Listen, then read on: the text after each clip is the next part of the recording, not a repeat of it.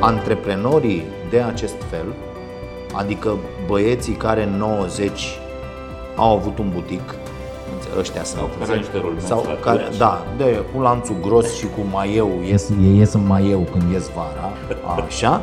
Uh, Deci, uh, tipul ăla de antreprenor, eu te plătesc, te dețin, așa. Acești antreprenori trebuie concediați de oameni. Acești oameni trebuie pur și simplu să nu aibă de unde să aducă Exact. cetățeni cu care să încheie contracte de muncă. E simplu. Hacking Work, un podcast oferit de MedLife și DevNest și produs de Pluria, Școala Spor și unde lucrăm.ro.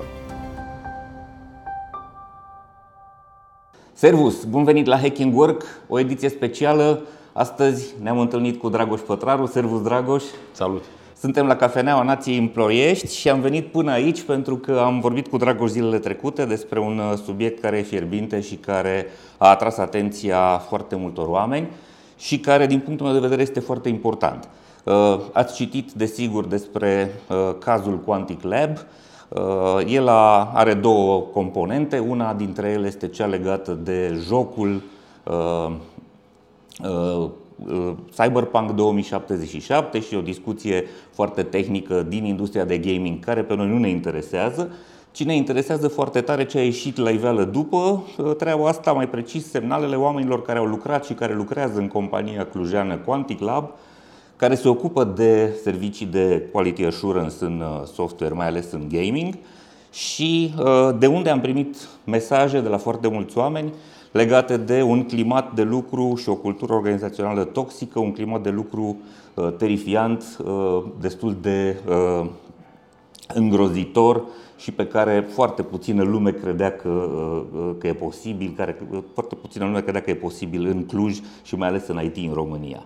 Dragoș, uh, înainte de orice, ce ai auzit tu despre Quantic Lab sau ce ai vrea să, uh, să observăm în primul rând? Um, nu știu mare lucru despre uh, caz ca atare. Uh, mi-a plăcut că ai zis așa o chestie, nimeni nu s-are în Cluj, parcă în Cluj, știi, sunt uh, toate lucrurile ok sau așa. Uh, și uh, am discutat noi însă săptămâna trecută că așa a venit și ideea acestui, acestei întâlniri. Noi nu ne-am văzut de, de ceva timp și uh, uite, dacă vreți să știți, uh, Doru a fost unul dintre primii uh, oameni care au uh, achesat la ideea asta cu uh, turneul Starea Nației Da. și uh, m-a chemat la Baia Mare 2000, să fie peste 5 ani, cred. da, da, da, da, da. sigur, Sunt sigur. 2019, cred că No. 2000, nu, No, mai mult. 2017, 2000, Ok. ceva de genul ăsta. Da, da, da. Și uh, de la Baia Mare, de unde eu am niște amintiri frumoase și unde, uh, de unde m-am uh, uh, pricopsit, să zic așa, cu o familie de care noi avem grijă de atunci Da, da? cu niște copii extraordinari și uh, totul a fost, a fost super. Uh, și cred că a fost și una dintre cele mai mari participări la, la, la turneu. da am, Am mai avut sala mare de nunță a hotelului Da, Mara, da, da. plină cu vreo 400 de oameni. 400 de oameni. Da, doar Bacău a bătut uh, treaba asta. Acum noi, da. uh, noi am fost primii. Extraordinar. Da, corect, corect, ați fost primii.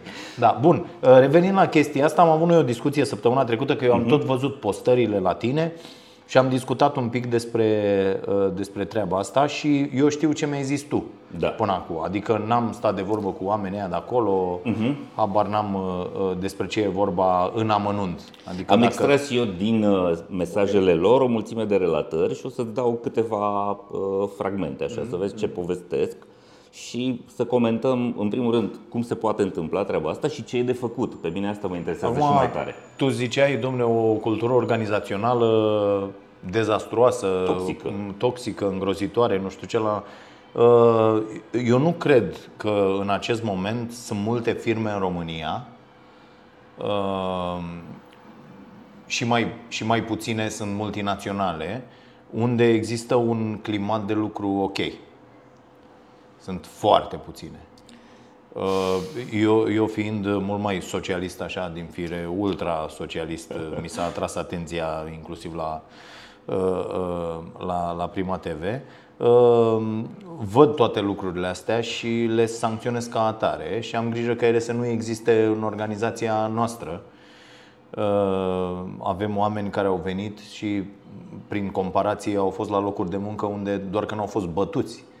Dar în rest este dezastru peste tot. Da. Și cu toate astea, foarte mulți antreprenori foarte, foarte mulți antreprenori se plâng, unii pe bune, alții nu, că nu găsesc oameni, că nu există oameni, că uite, noi vrem să-i plătim și oamenii sunt proști și tâmpiți și cretini și hoți și lene și idioți și așa mai departe și din cauza acestor oameni noi nu avem niște firme ok. Uh, e o prostie fără margini.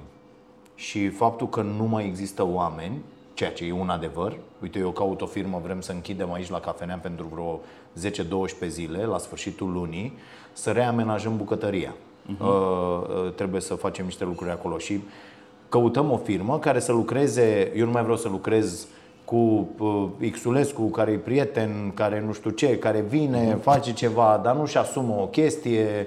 După trei luni scade instalația electrică și nu știi de ce, dar ăla n-a făcut chiar ce trebuie acolo, dar e prietenul tău și nu poți să zici. Nu, știu. nu vreau să te... Și ar trebui să lucreze după ce a desenat arhitectul, după ce a pus el acolo, după cantitățile date, după tot, tot, tot, are totul la... Și într-adevăr e destul de greu să găsești și atât de repede o firmă și pe cineva bine, uh-huh. cu recomandări, cu, cu tot ce trebuie. Uh, pe de altă parte, Asta e o discuție pe care am avut-o de-a lungul timpului și cu uh, jurnaliști, cu oameni care conduc redacții, cu Tolo și cu alții. Bă, dacă noi nu ne asumăm în fiecare breaslă să creștem atât de mulți oameni încât să facem o breaslă ok, o piață ok între noi, pentru că ești doar imbecil dacă te gândești că tu îl înveți pe un om ceva, să fie cameraman, să fie editor, să fie orice, sunetist, uh-huh. regizor și așa mai departe, și după aia tu zici, lasă-mă stă la mine, învață și apoi pleacă. Da, ce are dacă pleacă? Adică înseamnă că tu nu ești în stare să-i oferi niște condiții de muncă ok. Exact. Îi dai, e, dai un traseu de lungă durată da. împreună.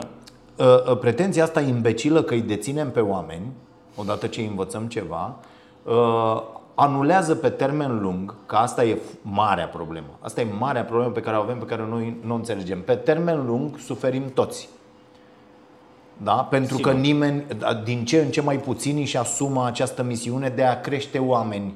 Noi facem asta an de an. Noi an de an uh, școlim oameni, uh, unii rămân la noi, alții pleacă, sunt peste tot în piață. Am crescut în ultimii 25 de ani o grămadă de copii care sunt toți bine, sunt ok, mhm. unii luați din liceu, alții din școala generală, alții de la facultate, uh, alții pescuiți de pe drum, de pe unde am fost cu, cu emisiunea și toți sunt super ok. De ce să ai tu această aroganță absolut imbecilă să vrei ca ăla să iasă la pensie, de la nu se mai lucrează așa. Suntem cu antreprenorii, suntem la nivelul evului mediu. Bă, nu că așa, ăla vine, învață și după aia pleacă. Da, bă, pleacă. Oamenii pleacă la mai bine. Întotdeauna oamenii vor pleca la mai bine. Vor pleca dacă nu ești capabil tu să creezi cel mai bine pentru el.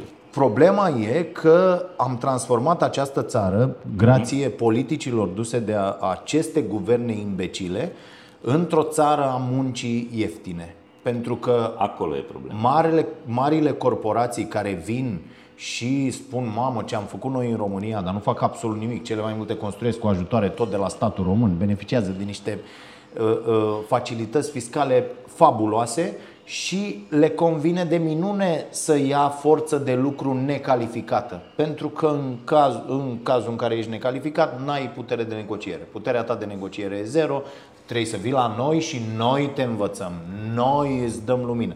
E, și s-a transformat în sclavie pură. Ce este la noi pe piața muncii în acest moment se numește sclavie. În special în zonele astea, da, cu care și, lucrează cu oameni uh, necalificați da, sau în construcții, calificați. în IT, în, și nu, iată, și noi uite ce se întâmplă în IT. Da? Vin... E mai vizibilă într-adăvăr în producție industrială. E adevărat, e adevărat. Și poate în agricultură. Da. Sau companiile astea care vin și lucrează fie croitorii în regim ăsta de lon sau uh, uh, de ăștia de fac subansamble și tot felul de șmechi, huse de mașină la, nu știu, Yazaki sau la aia. Adică uh-huh. eu am scris astfel de reportaje cu zecile acum ceva timp, uh-huh. cu oameni care au murit pe mașinile alea, lucrând lucrând la mașinile alea, cu ai voie să te duci să-ți faci nevoile uh, doar Câteva un minute, interval, da, din da, ăsta, da. ai câteva minute. Ai, uh, uh, erau unii săraci mi-au scris, domnule, dacă uh, calculăm cât ne ia să ajungem la sala de mese, trebuie să fim deja înapoi și suntem penalizați, dar- adică niște chestii care n-au nicio legătură cu uh, o, o piața muncii ok și cu ce ar trebui să fie locul de muncă. Uh, Da. Eu aș, aș, aș Așa, schimba un pic întreabă-mă ce ai tu, spus te tu. rog. Uh, Sunt două lucruri aici. Cred că, în primul rând, uh, piața românească este o piață a muncilor ieftine, pentru că asta, uh, asta aducem aici. Și asta încurajăm să se păstreze. Și uh, cazul cu Anticlub este unul dintre aceste cazuri în care uh, oameni foarte isteți, tineri, copii care sunt studenți sau care uh, tocmai au absolvit facultatea, sunt duși să facă niște uh, munci uh, mult sub uh, potențialul lor, pe niște salarii foarte mici și fără să aibă un traseu ulterior de evoluție profesională. Practic, ce face cu Anticlub este să ia oameni care astăzi nici măcar nu mai trebuie să știe o limbă uh, străină, sunt anunțuri pe stâlpi în, în oraș, în Cluj, e important să ai două mâini și două picioare. Cam ăsta e criteriu. Vino și te punem noi să facem. Dacă uh, calificarea la f- locul de muncă este atât de simplă, rapidă, Uh, și, evident, uh, acestor cerințe fac față niște, niște copii care sunt isteți, uh, este limpede că mințile astea ar putea fi folosite în, în, în sarcini mai valoroase pe piața muncii, mai complexe da? și care să aducă mai mult venit companiei și implicit oamenilor. Asta este problema noastră ca țară, că aducem în România munci și tascuri și profesii care sunt cele mai jos ca valoare adăugată economică. Asta e unul. Doi la mână, ai spus de socialism. Uh, Cred că și eu sunt în zona asta, dar ar trebui să refuzăm paradigma asta uh, tâmpită și destul de ruginită. Socialism uh, capitalist sau cum să o, să o așezăm, nu? Ci uh, trebuie să înțelegem că știința, uh, aca- uh, studiile academice arată faptul că organizațiile care se poartă frumos cu oamenii lor, care construiesc un parteneriat cu oamenii lor, în care împreună evoluează și împart împreună beneficiile muncii lor, uh, au și loialitate și sunt mult mai profitabile. Deci nu este socialism, ci este, Da, da, da, e, da. din potrivă, este orientare către business, dar înțeleaptă. Ai grijă de oamenii ăia, sunt principalul tău capital astăzi, pentru că în economia cunoașterii, mințile oamenilor nu și capabilitățile lor sunt cel mai mare producător de valoare economică. Nu mai ai strunguri, nu mai ai utilaje foarte complexe, nu acolo este valoarea, ci în, în ceea ce Dar pot și acolo oamenii unde ăștia. ai, că una e să, uite, îmi povestea cineva uh, care avea un utilaj și a venit să sape la mine în curte Mhm. uh, și a venit și a zis, bă, uite, cu utilajul ăsta care e mai vechiuț așa, eu dacă vreau să înlocuiesc o piesă, trebuie să merg la un atelier de strungărie. Mhm. Unde nu mai există niciun strungar care să aibă sub 45 de ani. Aici e o mare problemă. Și foarte mulți, ăia care știu să facă piesa asta, au peste 65 și care lucrează. Uh-huh. Și aici mai e o chestie că eu cu foarte mulți am vorbit și uh, unii chiar uh, îmi urmează sfatul. Uh, eu dacă aș avea 15 ani acum, eu nu m-aș face, uh, n-aș avea ca prim obiectiv să fiu jurnalist, să mă duc la televizor, ci m-aș face instalator. Da, o muncă Deci uh, e, e foarte exemplul ăsta calificată, pe da, care eu îl dau expertiză peste tot. tehnică. Mhm. Instalatorul meu, Piticu, așa îl cheamă pe el, câștigă câți bani vrea el pe lună. Da? Da. Deci poate să facă, nu știu dacă ai citit cartea lui Paul Jervis, Company of One, Mhm. uh, vă recomand, e în luna iulie la pachetele pe care le dăm noi cu, cu câte două cărți Da, e la public, da? la, la oameni, da?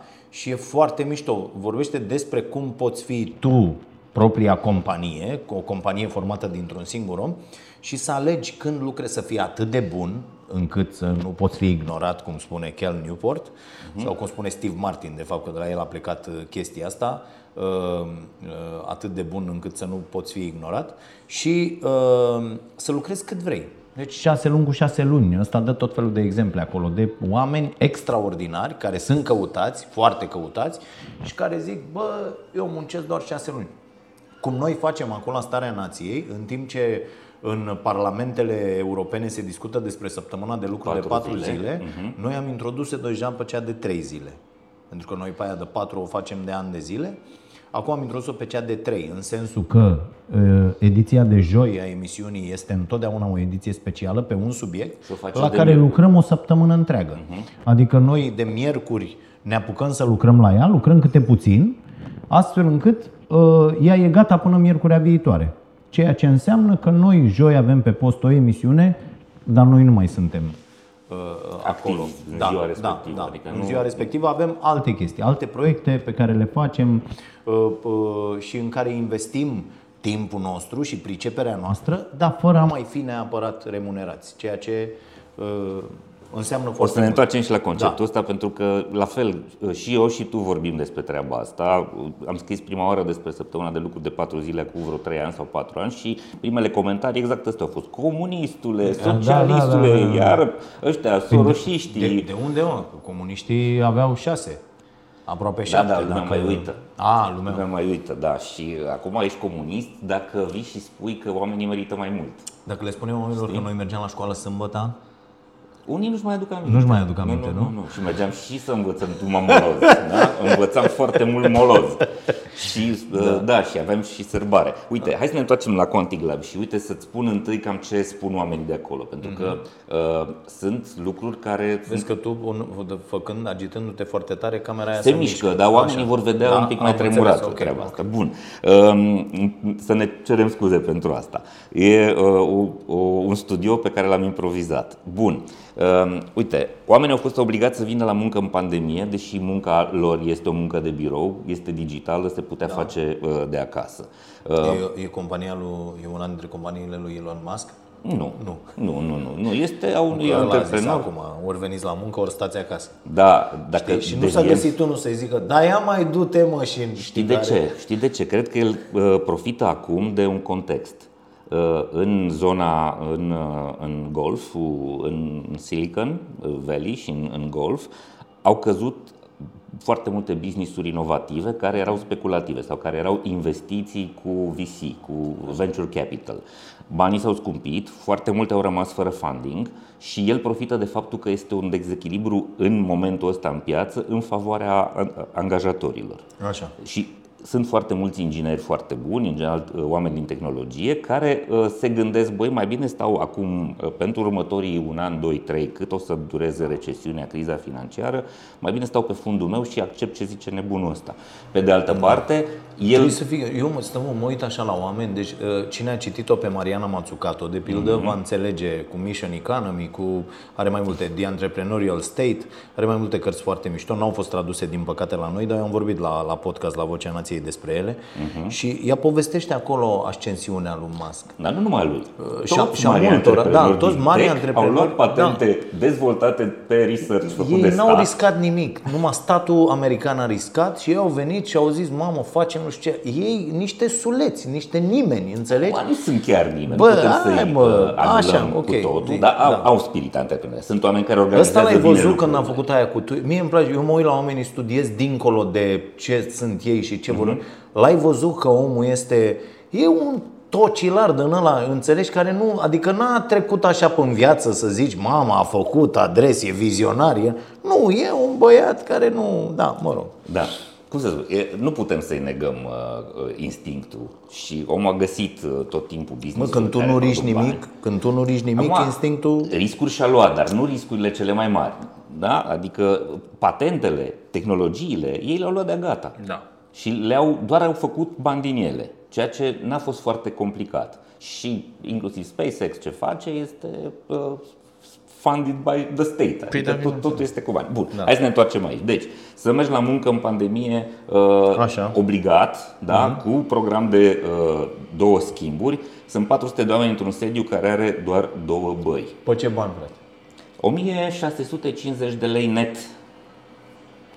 Ăștia Acolo bani în este- mână? Ăștia sunt salariile lor la început și cresc cu 100-200 de lei, 300 de lei, nu se duc mai mult de 2500 de lei în general pentru toți oamenii ăștia care fac inginerie în gaming, deci cumva verifică absolut tot ce înseamnă uh, defecțiuni, uh, sesizează defecțiuni în, în Uite, eu în nu experiența găsesc, de, de joc. dacă ai, eu nu găsesc la cafenea, deci eu nu mai am în bucătărie uh, sub 3500 de lei salariu.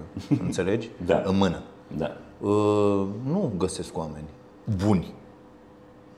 E una dintre Că întrebări. aici e ce problema. caută copiii ăștia? De ce adică, se duc acolo pe condițiile da, astea? a- Eu asta zic. Bă, ce fel de condiții? Eu mai stau de vorbă cu oameni care vin și zic, domnule, vreau să lucrez pen- cu dumneavoastră, că eu mereu îi corectez. Mhm. Și eu vreau să lucrez pentru dumneavoastră. Nu lucrez pentru mine, lucrez pentru tine și lucrez cu Lucrăm mine. împreună, da. Eu pot să te inspir, pot să-ți asigur niște condiții la care noi am lucrat uh, foarte mult timp și uh, suntem parteneri la o chestie. Tu spui cât crezi că, eu nu, eu așa negociez cu toată lumea. Bă, tu spui cât crezi că aduci, cât crezi că uh, produci, cât crezi că trebuie să fii plătit pentru ce faci și eu spun dacă putem acum să facem chestia asta sau nu. Și e, e foarte simplu. Eu când aud chestii de astea, mie aici mi se pare ceva. Uite, hai să încerc să-ți SF. explic. Și, și mie mi se pare destul de dubios, dar încerc să-ți explic. În general sunt studenți. În general își iau jobul ăsta ca o completare a veniturilor în timp ce își fac facultatea.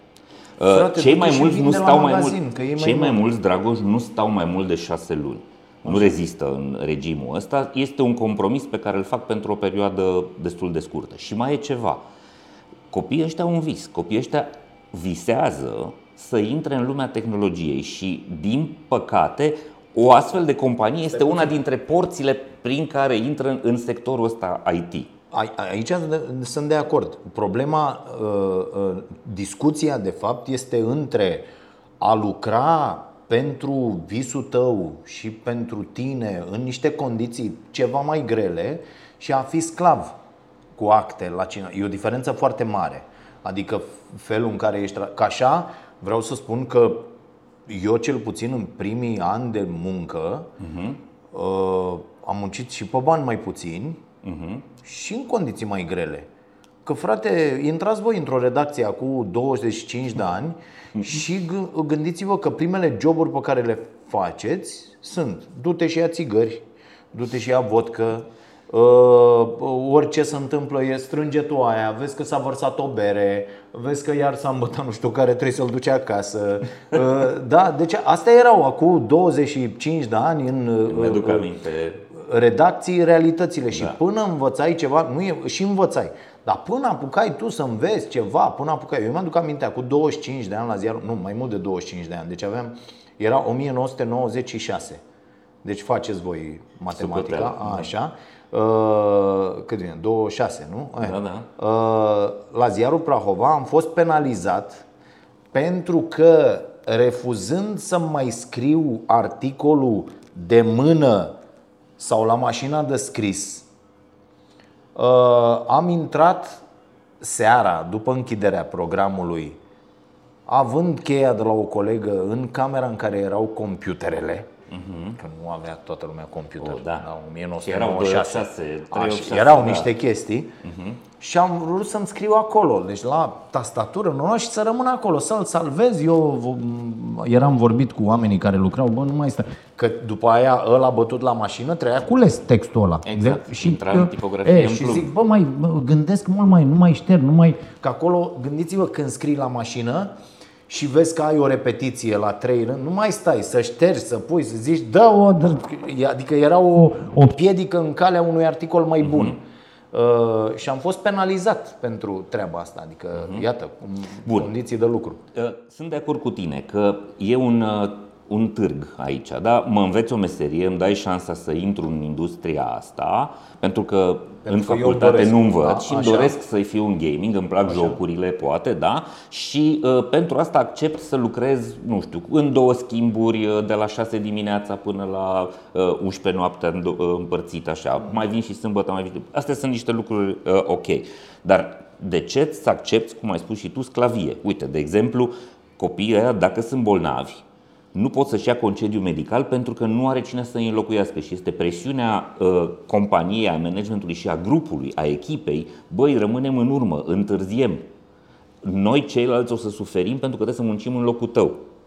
La fel, oameni care încearcă să-și ia zi, uh, concediu și nu li se aprobă, deși e dreptul tău să-ți iei concediu, pentru că la fel, e un proiect, suntem pe ultima uh, fază, trebuie să livrăm, e presiune de la client, nu poți să-ți iei uh, zile libere. Sunt relatări despre lideri de echipă, oameni care se sacrifică acolo. Uh, E unul care a lucrat 27 de zile în, con- în continuu, uneori și câte 10-12 ore pe zi, ca să livreze.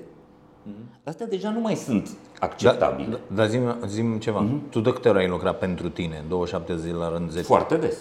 Mi se Și întâmplă. lucrezi în continuare, Da, corect? și mie mi se întâmplă asta. Dar uh, e un, un deal pe care îl fac eu cu mine. Aha, asta zic. Dar vezi nuanța pe care o supun atenției tale și atenției, că am avut și o discuție înainte să intrăm, și atenției oamenilor. Gândiți-vă cât de mult ne belim sănătatea și ne punem uh, viitorul în pericol, viața în pericol, ultimii 25 de ani din viață ne punem în pericol, luând astfel de decizii proaste noi cu noi. Aici e, e foarte, adică în momentul când spunem stop, nu trebuie să spunem stop doar la lucrurile astea că facem pentru altul, ci trebuie să spunem stop și atunci când facem noi. Știi? Asta mie nu-mi iese, nu știu dacă Da, ție e, ți e foarte, mie mi iese bă, de minune, mai ales în ultimii ani e, și, și este extraordinar să ajungi la acest nivel de înțelegere tu cu tine, să-ți permiți să te tratezi tu pe tine așa cum ai vrea să te trateze un angajator. Adică atunci când ești bolnav să poți să îți iei liber, atunci când Vrei să te și, odihnești. și gâ- gândește la chestia asta. Eu sunt workaholic, adică uh, lucrez non-stop. Non-stop. Deci eu am luat vacanță de o săptămână și a, astăzi am vorbit cu uh, uh, motoretă la mine la studio că mâine trebuie să, trebuia să merg să înregistrez ceva și am zis, bă, am atât de multe de făcut pentru că sunt prins în niște cursuri de astea de nutriție sportivă, uh, alerg după niște uh, uh, uh, contracte pentru emisiunea din, din luna august, când face Ștefania Starea Nației de vacanță și trebuie să producem cumva banii pentru emisiunea asta și am atât de multe lucruri de făcut care nu sunt, eu sunt în concediu. Da. Înțelegi? Dar uh, îmi- mă tratez ca atare. Adică uh, eu, în- înainte să vin încoace la discuția cu tine, unde am și întârziat un pic, am, uh, am chemat-o pe sora mea, de mi-a făcut masaj o oră jumate. Înțelegi? Adică uh, ideea e când pui în fiecare zi merg la sală, în fiecare, adică am pus pe primul loc sănătatea mea și nu o negociez pentru nimic în lume. Și aici tu Știi? ai acoperit din ce spui doar o bucățică, sănătatea fizică. Da. Da. Te referi mai degrabă Nu, la, și la asta. fizic. Somn. Somnul. La mine e, e religie. Somnul e religie. Somnul este, ține și de fizic și de psihic, dar ce spui despre faptul că există o relatare a unui copil de aici care era pasionat de jocuri și care după ce a muncit aici câteva luni nu mai poate să se apropie de calculatoarele pe care vede jocuri, urăște. Deci Corect. are traume, a, a, a lăsat experiența asta în cadrul acestui angajator, o traumă încât copilul ăla nu mai vrea să vadă jocuri, nu mai vrea să audă despre jocuri. Am altă relatare. Ceea ce poate e bine. bun. Și hai bun, să bun. ne gândim și când eram noi mici. Când eram noi mici și jocurile astea abia apăreau. Și erau doar niște linii desenate pentru uh, informarea voastră sau dacă vreți să vă duceți, închipuiți-vă, căutați undeva în arhive sau probabil există pe Google, dați uh, jocul Match Day 2. Deci mi-aduc aminte și acum, nu știu dacă ai jucat vreodată. Era o Era un joc de paletă care împingea, Nu, nu, nu. nu? Era un joc de fotbal, Ok. match day, și jucai, puteai doar să-ți numești echipa într-un fel și era o chestie pe un fond alb. Iar oamenii respectivi, adică nu dis cum am- ce e acum cu FIFA, cu astea, cu Doamne ferește, că am văzut asta ultimul NBA, ultima asta cu FIFA, e ceva incredibil. Erau niște puncte și niște linii și niște și mă rog, ideea e și jocul avea niște baguri pe care le descoperai foarte repede din anumite poziții, dădeai gol 100%, trebuia doar să ajungi și tot jocul devenea despre cum să n-ajungă celălalt în pozițiile uh, uh, respective. Uh, și vreau să spun că jucam cu, cu Vărmiu, uh, cu, cu Radu Baicu, care acum e uh, uh, scouter la, uh, a fost la Monaco, acum e la Parma, uh, a rămas cu chestia asta cu fotbalul. Uh, și jucam zi și noapte săptămâni întregi. Deci era, dez- mai ales în vacanță, deci intram, ni se aducea de mâncare așa, mai băgați și voi ceva și jucam. E, o- dar o făceam pentru nebunia noastră de copii Da, care era o descoperiseră. plăcere, era o- Era, Exact. era, era o plăcere, da. Dar un om care nu mai poate să se apropie de asta, a, asta este un blocaj psihic. Da? Da. A, avem, Se am tratează o cu relatare terapie. despre o fată, am o relatare despre o fată care a stat patru ani acolo și care astăzi lucrează în altă companie, când o cheamă colega ei care o coordonează, managerul, hai să discutăm ceva, ajunge și este deja înghețată, pentru că în patru ani de zile, de câte ori a fost chemată de șefi în compania asta, Cred că îi și plăcea se, un pic. se urla la ea. Nu, Adică când stai patru ani în regimul ăsta de așa, e o problemă. Acum, normal, s-ar și putea noi, să uite, fie și eu am, Stockholm sindrom și noi nu-l înțelegem. Păi nu, nu, nu, nu că nu-l înțeleg. Eu îl înțeleg foarte bine. Maica mea a stat cu taică mi o viață întreagă și am luat numai bătaie în fiecare zi. Adică e până am crescut eu. E simplu, foarte multe. Și am, cred că peste 70% dintre femeile din România trăiesc în familii abuzive. cu violență. Da, cu, cu violență Verbală domestică. sau fizică. Cu, da, da, da, da. Și uh, sunt tratate în felul ăsta a- astfel încât patronilor, antreprenorilor sau șefilor de echipe pe unde ajung le e foarte, foarte ușor să le a- să abuzeze în continuare Da. de Ace- despre aceeași persoană mi-a relatat managerul companiei unde lucrează acum că de câte ori vorbește cu ea, ea nu reușește să ridice ochii să-l privească în ochi. Deci atât de uh, mari sunt urmele pe care le-a lăsat experiența asta. Uh, treaba asta este uh, odată ilegală, pentru că este uh, limpede că sub, a îi supune pe oameni la stres și la presiune psihică este ilegal pentru că le produci uh, daune medicale, da? și este indiscutabil imorală. Sunt mult mai multe lucrurile astea Da. pe care oamenii le relatează. Ideea știi care e că uh, sau zi, zi, voi să mă Nu, întreb eu aș ceva? vrea să, uh, să ajungem la discuția aia pe care am avut-o uh, noi. De ce nu se opresc? Păi Și ce fac ei concret ca să oprească treaba asta? Da, aici uh, sunt uh, mai multe aspecte. Uh, Principalul, cred eu, care ne lipsește nouă, uh, acest spirit de a fi împreună. E o foarte mare problemă. De când ne naștem, și noi am crescut în această atmosferă absolut imbecilă și copiii care se nasc cu trăiesc în această atmosferă, ni se spune că totul trebuie să fie doar despre noi. Tu, tu contezi. Egocentric. Tu trebuie să fii primul. Tu nu te întrești cu tine niciodată, te întrești cu ceilalți. E suficient să fii un pic mai bun decât ceilalți din jurul tău. N-ai nicio problemă dacă îi calci pe cap, dacă îi omori, dacă atunci când nu se uită nimeni le, Înțeleg ce le dai drumul la sânge. Dacă, da, deci important e tu să fii primul și dacă în acest proces trebuie să calci pe cadavrele altora, n- să n-ai remușcări, să nu te uiți înapoi, să nu, nu existi decât tu. E, la această atmosferă, la, acest, la această stare de spirit, uh, contribuie familia, Da. Contribuie, din păcate nu există un, un, un bine, din păcate, nu, nu există nicio probă pe care să o treci ca să spună ești ok ca să crești un copil. Da? Dar nu se dă examen. Corect. Da, nu, nu să dă examen și, Și orice, uh, da. și De foarte totul, multe totul la noi și nu doar la noi, în foarte multe locuri din lume funcționează pe principiu, bă, eu te-am făcut, eu te omor, deci Mhm. faci ce zic eu pentru că trăiești la mine în casă. De câte ori n-am auzit asta de la cei mai imbecili părinți de pe planetă. Ăștia sunt. Deci dacă vreți să, dacă uh, copiii să uită la noi sau dacă părinții să uită la noi și au folosit vreodată expresia eu te-am făcut, eu te omor. Cât trăiești sub acoperișul meu, faci ce zic eu. Uh-huh. Astea sunt regulile mele, dacă nu le așa. Uh, Dragi părinți, sunteți imbecili, dragi copii, aveți niște părinți imbecili. E simplu. Uh, Asta nu înseamnă că nu pot fi schimbați bă, părinții imbecili. Ei se pot schimba. Trebuie provocați la dialog, trebuie să, Să vadă mai citim un pic, să mai cât umblăm sunt un de pic, să ne tâmpiți, uităm la înțelegi? exemple Să- bune. Da, da, da. Mhm. Uh, Bun. E, apoi contribuie școala. Care la fel face. Școala Fiecare vine și pentru zice el. prin acest idiot sistem de notare, școala este unde a devenit o chestie de uh, shaming, adică ideea e ne adunăm noi, avem telefoane de-astea, uh, săracul din banca a treia n-are.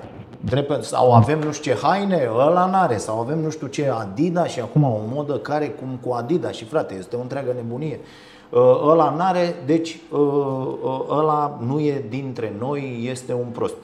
Uh, La fel, la fel cu notele. Ideea e că în loc să învățăm pe copii că ei se întrec doar cu ei, bă, uh-huh. tu te întreci doar cu tine, cu privire și sistemul Și ăsta de competiția notare e o asta ține chestie. toată viața. Și asta, asta trebuie să faci toată viața. Iar învățarea e o chestie care nu se mai produce în școală. În școală începe. Până cu 25 de ani, 30 de ani, 40 de ani, da, se termina odată cu terminarea școlii. Aruncai, dădeai foc la toate cărțile. Câți oameni nu cunoști tu care au 50 de ani, cu 55-60 de ani, care n-au mai pus mâna pe o carte după ce au terminat cu 10 facultate? Foarte mulți. Foarte, Asta foarte este mulți. mindset-ul, da. Bă, eu, n- eu n-am mai citit în facultate. Dar da. îmi zic niște oameni care au făcut milioane de euro la viața lor nu? și zic, bă, cum adică? n-am? Bă, n-am mai citit. După ce am terminat facultatea, pentru că s-a băgat atâta carte în ei, atâta carte inutilă, încât ei, precum copilul din exemplu tău, Da. când vedeau litere înșirate pe o foaie, ziceau, aolo, doamne, nu mai vreau să mai învăț. De ce? Pentru că asociau învățarea cu o corvoadă, cu o nenorocire. Cu... Nu venea dintr-un loc al dragostei. Da? E la fel cum e cu corpul nostru. Toate astea, mergem la sală, încercăm să facem tot felul de nevoi, vin dintr-un loc uh, uh, care ține de ură. Și asta, de-aia te- cei mai mulți oameni eșuează. La fel e și cu învățarea. Când vine dintr-un loc în care există dragoste față de tine, față de învățarea ta, față de mai binele tău, uh, poți să construiești. Când vine din ură față de tine, față de cum arăți, față de corpul tău, față de ce ai în cap și față de ce știi că, sau ai tu în minte că nu poți să realizezi, vei abandona. Nu vei îmbrățișa procesul, nu vei putea niciodată să devii mai bun. E, deci vine școala, deci vine familia, vine școala și apoi vine societatea cu totul, care te învață același lucru. E despre tine. Nu te mai uita la ăla. Tu vezi de treaba ta că o să obții creșterea aia de salariu dacă înveți să-i belești pe ăștia. Adică te punem șef de echipă, dacă poți să iei biciul ăsta în mână și să-i bați pe aia până la sânge fără să ai vreo problemă, să poți să dormi noaptea. Despre asta este Și mai toată mult această... decât atât să accepti că și noi pe tine te batem, ca și Bineînțeles. ierarhia. Și ideea e să furnizăm rezultate. Ca să avem, ca să corespundem în această economie imbecilă bazată pe creștere continuă. Și niște rezultate, niște rezultate într-un framework stabilit de, uh, Da, de nicio jupân. treabă. Adică ăsta sunt 70% dintre joburile care există acum sunt absolut inutile. Ele n-aduc nimic. Deci, Da, da, da. nimic. Absolut nimic. Când sunt, produc, sunt corect. complet inutile, nu produc nimic. Uh, Uite, copilul Da. da. restaurant li s-a impus normă, închipuiți cât de, uh, cât de Și cretin stai, e numai puțin, sistemul. vreau da. să-mi termin ideea, că uh, oamenii după aia o să zică, bun, de ce n-ai zis toate astea? Deci suntem crescuți și atunci când ajungem într-un loc și este nevoie Să să reacționăm. ne întoarcem unul către celălalt, să ne privim în ochi și să zicem, bă, ăștia, ok, poate nu pe mine, că eu am alt statut. Bă, dar ăștia au făcut un abuz asupra ta. Ia că vin și eu așa, te iau de mână, bă, Costele, vino și tu ia-l pe ăsta și când intră la următoarea dată în cameră, zicem, bă, mâncați așa. Vezi că suntem 10. Deci dacă nu-ți dăm o bătaie când plecăm de la muncă, dă-te ca și pe tine. Că despre asta e vorba. Adică să sindicalizăm mâncați aia C- când se întâmplă. Și atunci eu îți spun sincer, asta trebuie să se întâmple din ce în ce mai. Ai văzut, e exemplu pe care eu îl dau și la emisiunile. mele. Ai văzut ce se întâmplă în Franța când aia vor să mute o virgulă în codul muncii? Tăticule, a doua zi să dau niște, uh, să, dă, să dă foc la niște mașini pe Champs-Élysées, da? Ies niște băieți, sparg șapte vitrine de magazine, dau foc la patru mașini, să bat cu uh, Poliția. uh, jandarmii, cu poliția, șapte răniți în partea aia, 75 în partea asta, și a doua zi este Macron sau este ministrul muncii sau este nu știu și zice, bă, iertați-ne, nu mai vrem să facem treaba aia. Ok, mergem în continuare așa. Așa s-a ajuns la 10,05 euro pe oră de plătit minim în Franța. Cu bătaie, cu scandal, cu împreună, cu sindicalizare, cu oameni care au un scop comun. În orice fel de companie, mâine, dacă toți oamenii din România zic, auziți mă, știți ceva? Bă, noi nu mai vrem mă, pe 1650 de lei. Niciunul! Bă, da, niciunul. Adică, dorule, facem o brigadă, cine mai vrea pe 1650 de lei, mănâncă bătaie mâine. Ei, vezi, Înțelegi? Noi toți convenim că nu mai merge cu 1650 de lei. De mâine vrem cu 2600. De mâine. și nu e vorba numai de salariu. Dar cum facem? Că ai, ai văzut ce au făcut aia în Belgia? Ei în Belgia au zis, bă, uitați care e treaba. Acum, de curând, acum o lună au făcut treaba asta. Da, am vorbit despre ea la emisiune. Bă, grevă la aeroport, ă, nu mai circulă metrou, nu mai circulă autobuzele, nu mai faci... Pentru că, frate, cu inflația, da? Deci ei doar atât au zis. Bă, nu ne-ați dat la salariu, nu că nu ne convine salariu, avem salarii bune. dar nu ne-ați dat la salariu, cum scrie în lege, procentul de inflație. Drept pentru care noi ne-am gândit și am decis că nu mai muncim. Cât sunteți? 80 de mii. Uh-huh. Nu avem ce să vă, trebuie să vă dăm. Adică ne așezăm la masă, că nu suntem nici noi tâmpiți, da? Ok, noi nu mai vrem cu 1650, voi nu puteți 2650. Bă, dar la 2300 intrăm la muncă. Înțelegi? Am înțeles, am înțeles ce spui tu, dar uh, vezi că uh, e limpede că oamenii nu sunt organizați și că e fiecare pentru Că ăla zice, băi, sine. altul la ușă. Da? Nu? Așa, așa, Da, nu, da asta nu, să nu folosesc. există. Nu, nu, jegurile aici astea. nu, aici nu, aici nu e cazul. Nu, din potrivă, firma aleargă în disperare să aducă oameni. Așa? Da? Și nu uh, face față. Ei ar putea să angajeze o mie de oameni. Dacă ar găsi o mie, ar avea Așa. de lucruri pentru Ok. o mie. Nu reușesc să îi aducă. Însă, cei care sunt în interior și nu neapărat nemulțumiți de venituri, ci nemulțumiți de modul în care sunt tratați, modul în care se vorbește cu ei, modul în care uh, li se schimbă programul de lucru, modul în care nu li se uh, dau niște lucruri basic, adică nu este prosop la baie. Sunt două băi la 400 de oameni. Uh, urlă la ei și înjură și după aia vin și le țin uh, discursuri de genul v-am dat o mare șansă în viață, trebuie să ne fiți recunoscători, să ne pupați picioarele. La astfel de lucruri nu reacționează oamenii, iar când unii dintre ei reacționează, avem un exemplu al lui Vlad care uh, a protestat pentru o anume decizie uh, internă și a pus omul steagul Coreei de Nord la profilul uh, profilul personal în rețelele interne de comunicare. L-au scos în fața careului, în fața colectivului și uh, i-au prelucrat pe ceilalți. Uite, din cauza lui nu este liniște și nu putem să lucrăm și nu putem să performați. Astfel de comportamente sunt inacceptabile. Deci se face bullying într-o formulă oficială. Bine, asta mi se pare, adică aș vrea și eu să-i văd pe aia care sunt șefe acolo, că și chiar student, dacă m-aș fi dus la o chestie în asta și îmi zicea unul, bă, îl dăm cu capul de perete imediat, adică nu, că, că facem bullying, facem De toți. ce crezi adică, că oamenii nu reacționează? Unul Nu dintre, știu. unul dintre scenariile sau Chiar unul dintre mă întreb, răspunsurile pe ce care eu le aveți, am mă? este că, este că le este teamă să facă asta pentru că nu ține nimeni cu ei. Este că se tem Nu. că vor rămâne singuri, Nu, vor, acum fi vorbim- lăsați, Da. vor fi lăsați expuși într-un conflict Da. cu unul care e mult mai puternic decât ei. Ei sunt niște copii care au 20 de ani și Corect. Mhm. 1600 de lei salariu sau 1300 de lei, iar ăla cu care se ceartă este milionar în euro. Da, am înțeles, am înțeles. Nu, ei se ceartă cu niște șefi de echipă, nu se ceartă cu milionarul Și care de echipă deține... care îl reprezintă pe milionarul. Îl reprezintă pe ăla, da. Ăia sunt niște idioți. Știm cu toții experimentele când iei unul dintre deținuți și îl faci uh, gardian șef.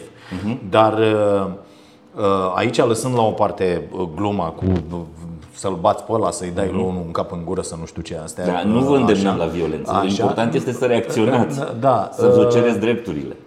Uh, Aici uh, cred eu că uh, și faptul că acești copii nu știu despre ce e vorba, mai sunt și poveștile pe care le aud acasă, nu știi cât de greu e să obții un job, să nu știi, adică ei vin acolo uh, formați. Nu mai vorbim despre zonele cu violență în familie, care sunt foarte, foarte uh, multe.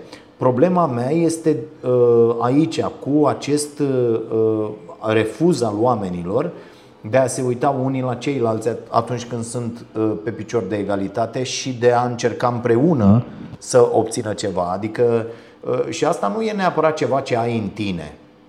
Mie întotdeauna mi s-a spus, da mă, dar tu ai chestia asta în tine, îi adun pe oameni, haideți veniți încoace, hai, uh, uh, uh.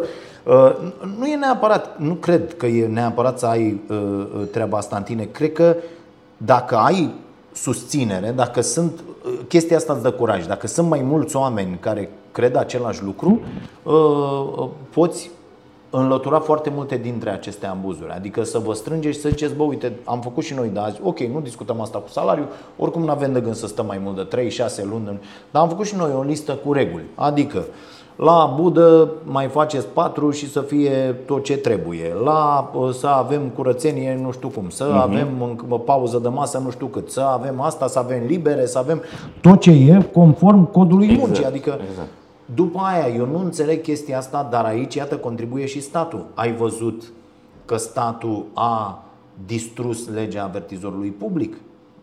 Asta este o lovitură pe care o primesc în acest moment toți angajații din România. La fel ce se încearcă cu legile securității. Eu, ca jurnalist, de pildă, să fiu obligat să divulg sursa informațiilor. Mai ales când e vorba de un avertizor public de Păi asta este împotriva tuturor legilor Din democrațiile Uh, serioase. Da, și nu, nu mergem. E, dar toate aceste măsuri au niște urmări fantastice. Și eu Stau de vorbă cu foarte mulți oameni și le spun asta. Doamne, dar de ce nu reacționezi? De ce nu te-ai dus? Ai făcut plângere la poliție? Asta e prima întrebare. Că mă sună oameni în fiecare zi din toate colțurile țării, telefonul meu e public, mă sună tot felul. Domne, să vă relatez un abuz fantastic, de la locul meu de muncă, de la, la copil, la nu știu ce, la... Domne, de, de, stați, stați, stați, nu-mi ziceți nimic. Ați făcut reclamație la poliție? Nu.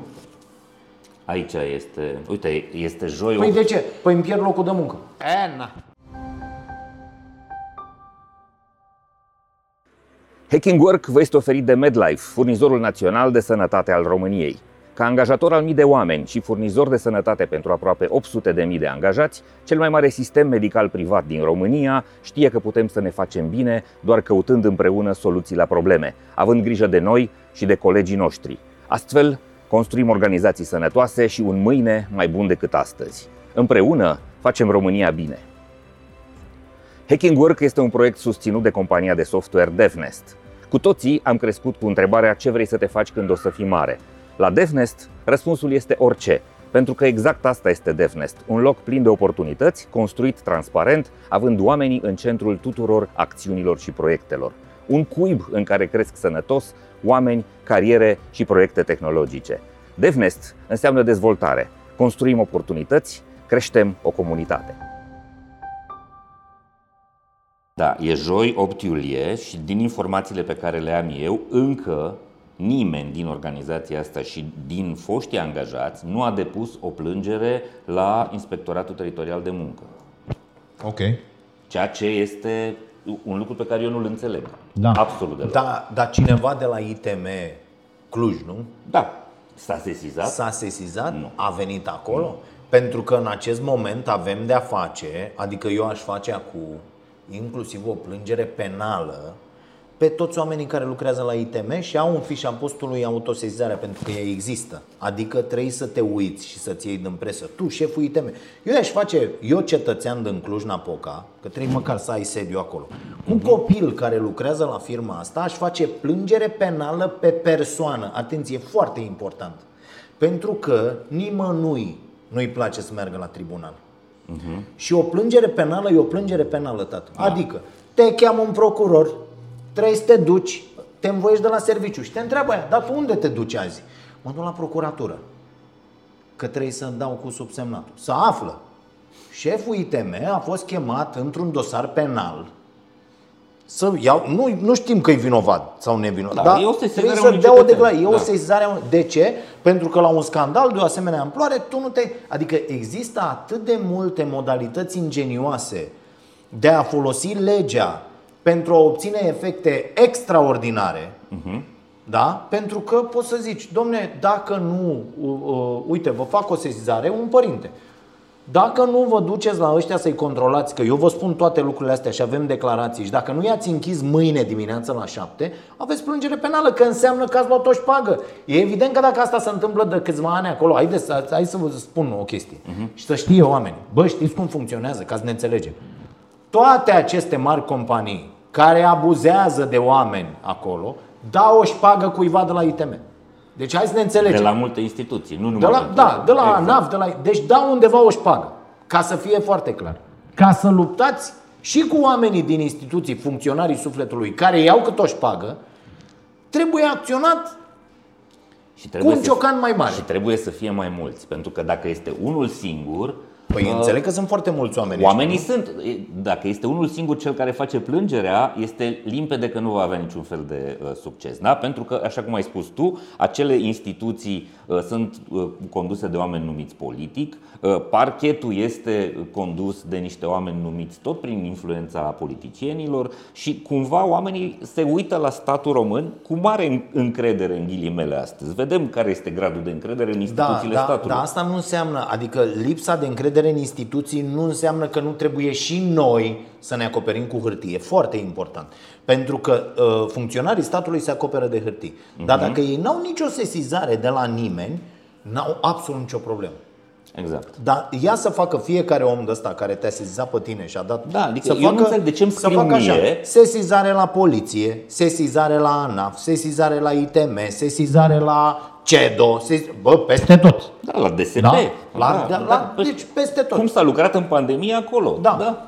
Fără nicio fel. E, în momentul când tu ai astea, instituțiile alea ce trebuie să facă? Să-ți dea un răspuns. Exact. Să-ți dea un răspuns. Atenție! Pentru orice răspuns poți să faci o plângere penală. Știi? Nu zic că ajungi unul de la dar are 700 de dosare, și- dar pentru orice răspuns de la o instituție care nu e un răspuns ok, să faci o plângere penală. Și trebuie să meargă la tribunal, trebuie să facă trei. Voi sunteți mai mulți, vă adunați, angajați un avocat care se ocupă de toate astea. Că, na, trebuie să, să faci treaba. Sau mergeți și vă apărați singuri. Vă abia învățați, poate vă duceți pe zona asta de, de drept, știi? Dar trebuie cumva acționat, că dacă stai și te uiți, Te n-are calcă ce să buldozerul. iasă bun Da, te calcă buldozerul. din asta. Da. Și accepti, asta e și un semn că accepti doar să fii uh, uh, abuzat. Da. Și cu siguranță ceea ce nu înțeleg cei mai mulți este că nu doar pe cei afectați direct îi, îi, uh, îi, uh, impactează treaba asta, ci pe toți. Pentru că Asta mă dacă, scoate din sărit. dacă asta a impacta. ai, ai afecta, da? Așa, ai afecta, avea un impact asupra lor. Ok. Pentru că dacă o organizație de felul ăsta există în industrie și performează, adică face, are business, da? Uh, îi încurajează și pe ceilalți care sunt în, uh, în, în industria asta să se poarte la fel de mizerabil sau doar un picuț mai bine, nu? Pentru că uh, așa funcționează lucrurile. Și asta înseamnă că nu doar cei 400 din universul ăsta suferă, ci suferă în întreaga industrie, toți copiii ăștia care lucrează. Pentru că, surpriză, după ce am publicat uh, cazul, cazul ăsta, au început să-mi vină mesaje de la tineri care lucrează în alte firme de gaming. Stai așa că și la noi e la fel sau seamănă. Sau nu suntem chiar atât de uh, bruscați și abuzați, dar nici la noi nu e vreun paradis. Corect. Da? Cum, cum, bun, e limpede că ne lipsește exercițiul ăsta. Nu-l avem. Nu știm să fim cetățeni și să ne uităm la drepturile noastre și să zicem stai un pic. Hence, cartonaș galben, uh, plângere la parchet. Ce e de făcut, Dragoș, ca oamenii să capete curajul ăsta? Pentru că nu avem exercițiul ăsta și nu avem o societate civilă funcțională. Le lipsesc toate ONG-urile care ar trebui să acționeze într-o astfel de situație. Trebuie să înțelegem o chestie. Dacă nu începem să facem aceste lucruri din ce în ce mai des și cu din ce în ce mai mult curaj, nu vom ști niciodată. Adică uh, ele trebuie începute. România în acest moment e, e ca un adolescent între ale democrației. Da. Da? După mm-hmm. 90 am venit, am făcut un proces. Care încă n-a ajuns la fete. Nouă ni se pare, da, nouă ni se pare, domne, bă, bă, au trecut deja 32 de ani. Bă, nu, 32 de ani înseamnă puțin. În istorie, da. Uh, uh, Da, citiți pe oamenii care au studiat uh, uh, uh, națiunile și ce li se întâmplă. Nu știu, uite, uh, Acemoglu și Robinson cu de ce eșuează națiunile și coridorul îngust, ca să, ca să aveți o privire uh, uh, de ansamblu asupra lucrurilor și să înțelegem că după 50 de ani de comunism, un stat, indiferent ce regim vine, cum, în ce fel, urmează niște etape. Întâi să fură tot, după aia, adică e, e clară treaba, deci trebuie uh, să înțelegem asta și durează cel puțin cât ai stat în întuneric uh, Încă ca o să dată, începi să tot să- construiești. Pentru că trebuie să scăpăm de oamenii cu o mentalitate. Nu, și n-ai cum să-i, ce să vreau, să-i omori, să ne, omor, să ne omoare pe noi, de pildă, care am prins educația din comunism. Nu poți ne omoare cei mai tineri. Nu, trebuie să creezi ar, un alt model. ar ajunge mult mai ușor. Dar trebuie să ne aștepte și fie și noi să ne educăm ăștia mai uh, uh, destupați uh, uh, în timp, adică și la 40, și la 50, la 60, la 70 de ani, sau să aștepte generațiile și să mai treacă niște generații de sacrificiu până când aceste generații se duc pe cale naturală. Da? Astea, astea sunt soluțiile. E, problema e, va dura mult mai mult dacă generațiile care vin din spate nu se așează și ei în spatele unora care sunt mai curajoși, mai cu boașe, mai cu... Da, și au mai văzut una alta și să înceapă să forțeze lucrurile, să lupte pentru propriile drepturi, să stabilească niște limite, să stabilească uh, foarte clar, bă, uite, s-a, s-a analizat, are uh, Fundația Friedrich Hebert uh, o analiză, coșul minim zilnic e 2660 de lei, da, atâta trebuie. Bă, sub 2600 de lei, hai să decidem că nu mai lucrăm. Și când decid unii colo, unii dincolo, unii în altă parte, e ok. Acum te mai întâlnești cu antreprenori care zic Ce 2600 frate, că eu mă rog cu ei cu, de, cu 5000 de lei să vină și nu vin uh-huh. Bă, de ce nu vin? Păi uite, unul bă, și-a făcut el singur O echipă și-a plecat nu știu unde Altul a făcut Pe bă, înseamnă Că, că e puțin că, 5.000 de lei. Da, că e puțin Adică că mai vin, uh, am mai avut tot așa o discuție Sau era o ea, mai știi la Digi la Digi, locul în care uh, cetățenii sunt probabil cei mai detestați, de, uh, așa, uh, există niște reportaje care se fac periodic și care au făcut uh, senzație, uh, alea prin care uh, cineva plătește, înțelegi? Mm-hmm ca să se spună despre români că sunt leneși, proști, uh, uh, necompetitivi, ceea ce e fals. Da. Pentru că la salariile noastre se analizează, luați site-urile astea, Our World in Data și toate uh-huh. și vedeți că dacă ne raportăm la bani, românii sunt mult mai productivi decât orice alți muncitori de oriunde, dacă ne raportăm la salariu. Dacă ne raportăm, zicem, bă, salariile sunt egale, cine e mai productiv? Da, neamțul e mai productiv. Dar la venitul românului, românul este de trei ori mai productiv decât neamțul. Da. Și uh, erau reportajele alea, să deschidea o hală undeva la mama dracu, în uh-huh. câmp, uh-huh. unde se ajungea doar cu autobuzul pe care îl punea la dispoziție firma. Și e un exemplu pe care eu îl dau uh, foarte des. Uh, mi se pare că l-am dat și acum 5-6 ani când am fost la Baia Mare. Și uh, nu se găsește forță de muncă. Da? Și vine reporterul, pardon, am dat peste microfon, vine reporterul, uh, ce părere aveți de nu găsi? Și începe investitorul, nu, nu se găsesc locuri de muncă pentru că ne-am oferit, păi da, le-am dat așa, salariu minim pe economie, bonuri de masă, uh, uh, ore liber, concediu, toate astea. Le dăm autobuz, le dăm o, o masă la prânz și tot nu vor să vină. De ce? De ce credeți? Păi nu vor să muncească, stau pe ajutor social, nu știu ce. Și astea mizeriile astea despre oameni s-au dus atât de bine în societate încât până și oamenii mhm. până și oamenii aparent sănătoși la cap da. au fost au căzut în manipularea asta, în capcana asta grosolană. Uh, dacă le spui oamenilor, bă, știți că doar 150.000 de oameni din România primesc ajutor social, de 10 ori mai puțin decât în Germania, o să zică pleacă dracu de aici, nu e adevărat că eu știu, eu știu trei la mine în sat. Da mă, sunt 150 de mii toți. Uh-huh. Da? Ăia sunt.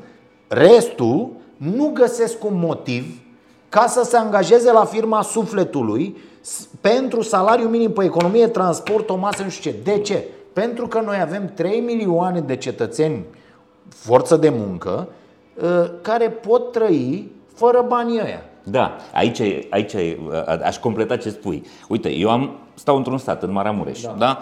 Și nici noi nu găsim când avem nevoie de un om să sape un șanț sau să facă treaba asta. Și firmele din județ se plâng că nu vin, nu vin ai naibii, că sunt puturoși. Dar nimeni nu se uită la realitate. Oamenii ăia se duc 3 luni până la 6 luni uh, în Germania, în Austria la cules mere, în Germania la Sparanghel, câștigă câteva mii de euro bune Company acolo.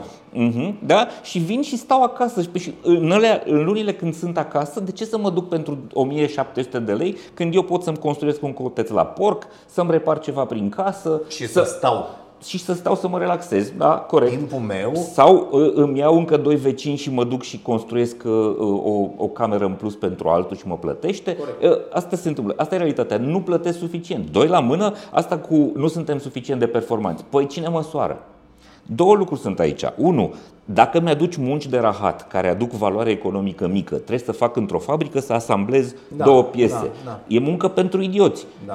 Asta nu are cum să aducă valoare economică majoră. Și atunci, evident că dacă astea sunt joburile pe care le aduci, Asta e valoare economică, dar normal că nu suntem performanți, dar oamenii muncesc 10-12 ore pe zi în fabrica aia. Da, dar tu știi exemplele alea de la Electrolux, uh, Baia Mare, nu? Sau satul Mare. Satul Mare, da, da, satul Mare. Uh-huh. Noi aici în zona asta le mai încurcăm, uh, sunt, sunt departe. Uh, ai văzut, 2,5 lei, dar dacă să duc la ei trebuie să dea 10 uh, euro da? uh-huh. pe, mhm. pe ora de lucru. Deci tu aduci aceste munci pe care la tine le plătești cu mult mai mult Exact. da? exact. și le aduci aici tocmai uh, pentru asta. N-ai de ce să te Și- plângi. Și ma- că mai e o chestie. uh, La reportajele astea eu mereu zic, mă, dacă era reporter să-l întreb pe ăsta și să zic, îi dădeam un microfon în cap și îi ziceam, bă, cât ai zis că le dai 2000 de lei? Bă, cu 2000 de euro ai încercat?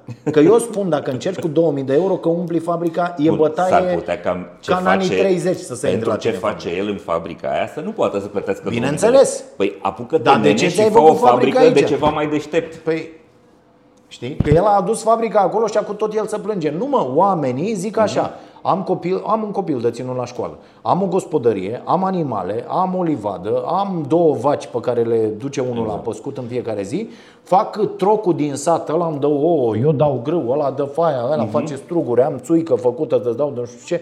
Păi, Cu dacă am minimele toate lor lucrurile resurse astea, da. intelectuale, oamenii tot fac un calcul economic. Dar Se sunt- gândesc, dar îmi merită sau nu dar îmi ei merită. Sunt foarte inteligenți. Exact. Extraordinar de Toți oamenii care nu vor să muncească sunt În extra, condițiile în astea. Mhm. condițiile astea sunt extraordinar de inteligenți. Deci de la ei trebuie să învățăm. Corect. Și mai e ceva, știi? Că contează și cum măsori uh, performanțe, că nu sunt profitabili. Păi hai să ne uităm. Există companii care au capital românesc și care fac profit uh, 15-20% și îl declară și plătesc și există alte companii venite de afară care fac 1-2% în România care exportă profitul de aici frumos uh, în diverse insule da. și după aia arată, băi, nu sunteți profitabili. Corect. Sunt, uh, sunt foarte rău munciți voi în România, acolo că nu, nu sunteți uh, performanți. Așa e. Asta se întâmplă.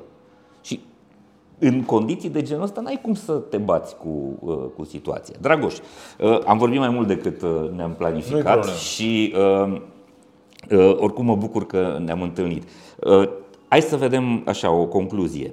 Um, Că n-a în ce început. direcție? Eu, eu i-am zis că Da, n-am da, venit da. că vreau să văd pe E Simona, Simona Halep. și n-a, n-a început încă. S-a dat la, treia să înceapă la 5 și s-a dat la 6 meci. Ok. Um, ce crezi că um, se va întâmpla acum în anii ăștia care vin odată cu, cu criza? Crezi că se va răsturna cumva piața muncii? A, ea a fost, cel puțin în ultimii ani, cumva favorabilă oamenilor, în sensul că, așa cum ai spus tu, le este greu să găsească angajatorilor, le este greu să găsească oameni în orice condiții.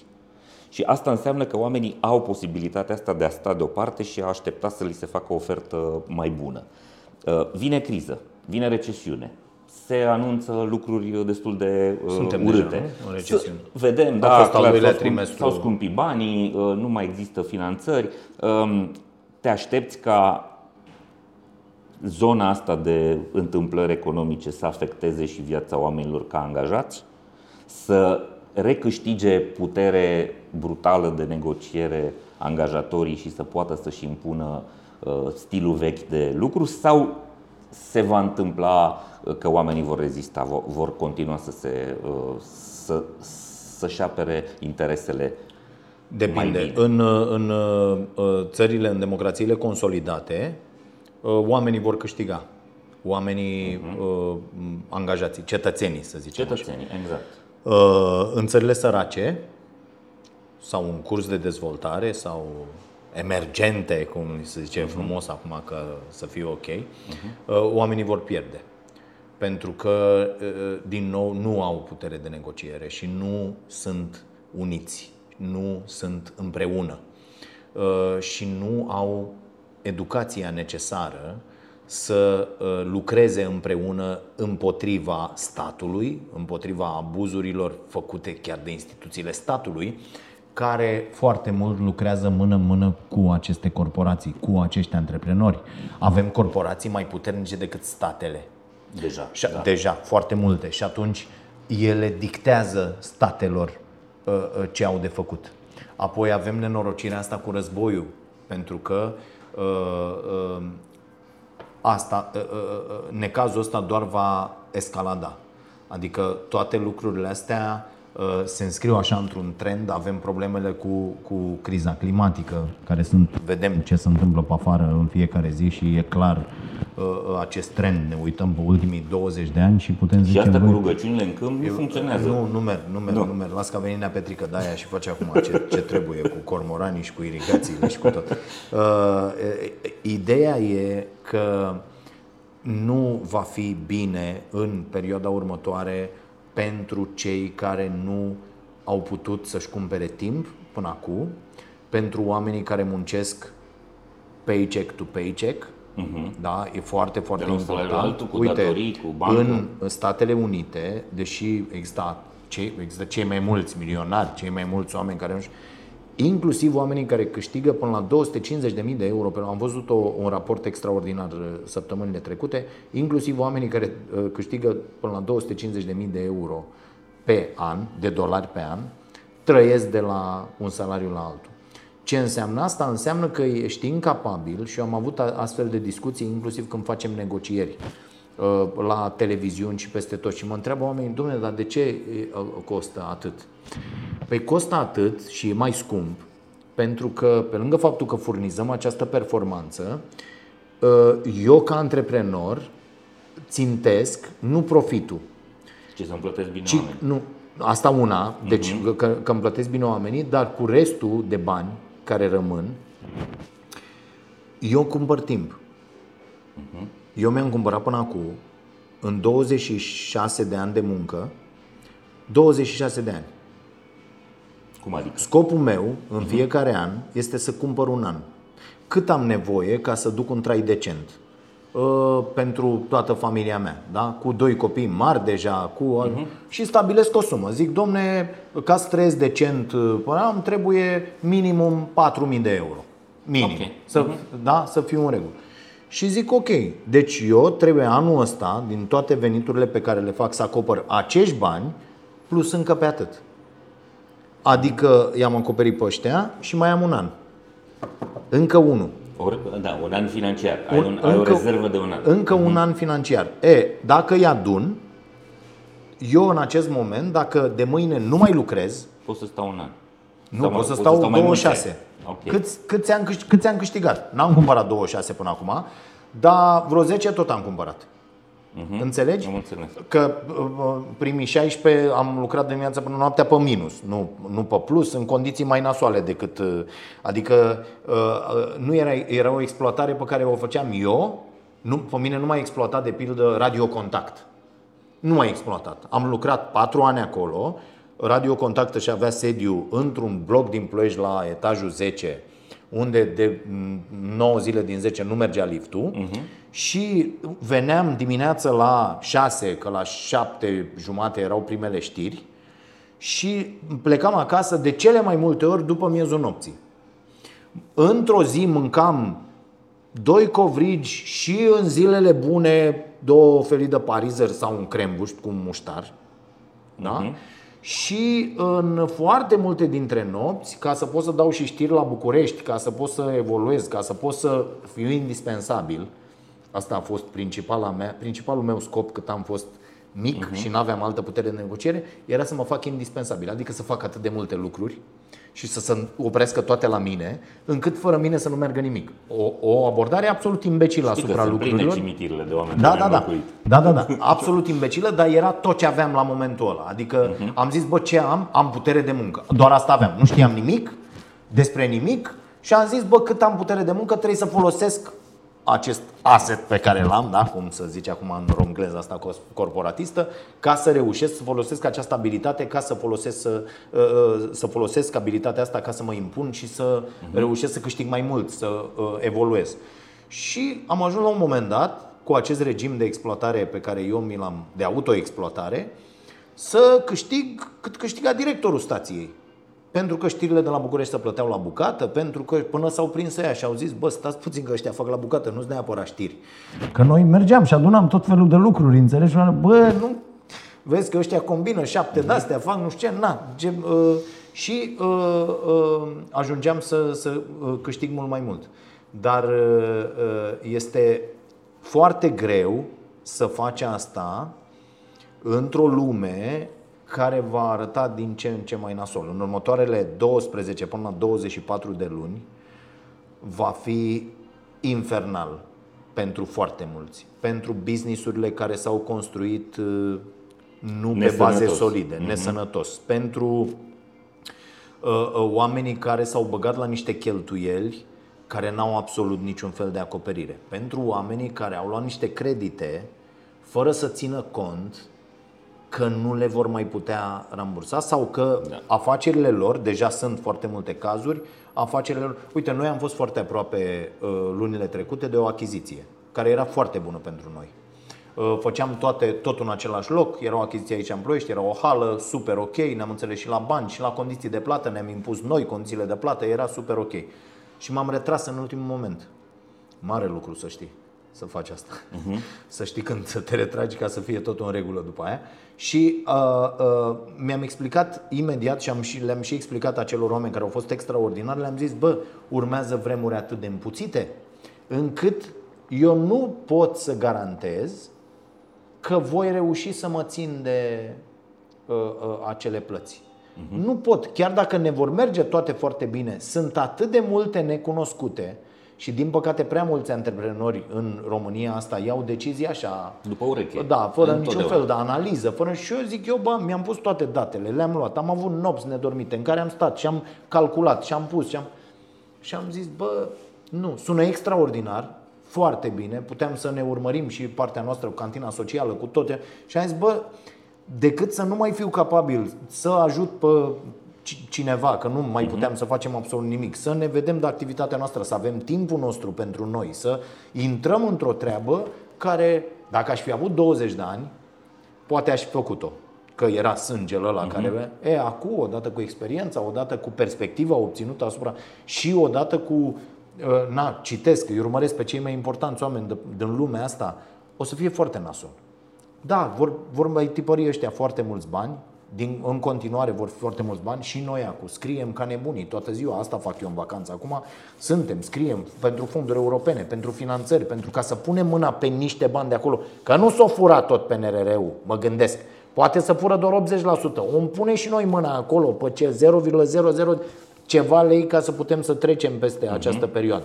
Mai mult decât atât, cine nu s-a organizat să uite, eu mi-am făcut, am uh, uh, solar la Marote, la Socrelo, acasă la mine, mi-am făcut acasă. Uh, uh, până acum scriu de astea, fac proiect și cu panouri solare, solare. și cu, adică uh-huh. cum te organizezi astfel încât dacă de mâine să închide tot, ce faci? Știi? Dacă uh-huh. ai asta în minte, bă, dacă mâine se închide tot și trebuie să închid și aici cafeneaua și aia și aia, ce fac? Cum fac? Eu mi-am făcut asta, să știi. Uite, de exemplu, această cafenea este ultimul refugiu, să zic așa, în care nevastă mea gătește la bucătărie, eu stau, fac cafele și servez la mese. Doi oameni.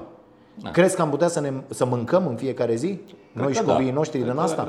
Cu fimea servind, cu fimiu făcând nu știu Am putea să da, facem patru oameni chestia asta? grecesc. Dacă te duci în Grecia, da, cam asta da. este. Fiecare tu vei zice, bă, nu va mai intra nimeni. Bă, uh-huh. eu mhm. cred că dacă punem la minim toate, absolut tot, tot, tot la minim, mai da, găsim da, da. alți oameni ca noi care vor veni și vor zice, bă, ce gătim azi? Fasole. Oameni care cumpără timp. Fasole. Vor veni să mănânce, da, nu pentru da, că da. să aibă timp să lucreze alte corect, lucruri. Corect, Bă, ce facem? Face pătrarul fasole la gata, facem fasole, mâncăm fasole, cât costă? Bă, nu costă 16 lei cât e acum, va costa 4 lei.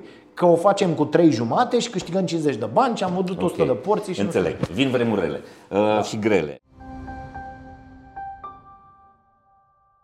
Organizațiile performante sunt înainte de toate organizații sănătoase, iar asta înseamnă angajați sănătoși, fizic, psihic și emoțional. Abonamentele de sănătate au devenit în ultimii ani cel mai dorit beneficiu non-salarial solicitat de către angajați.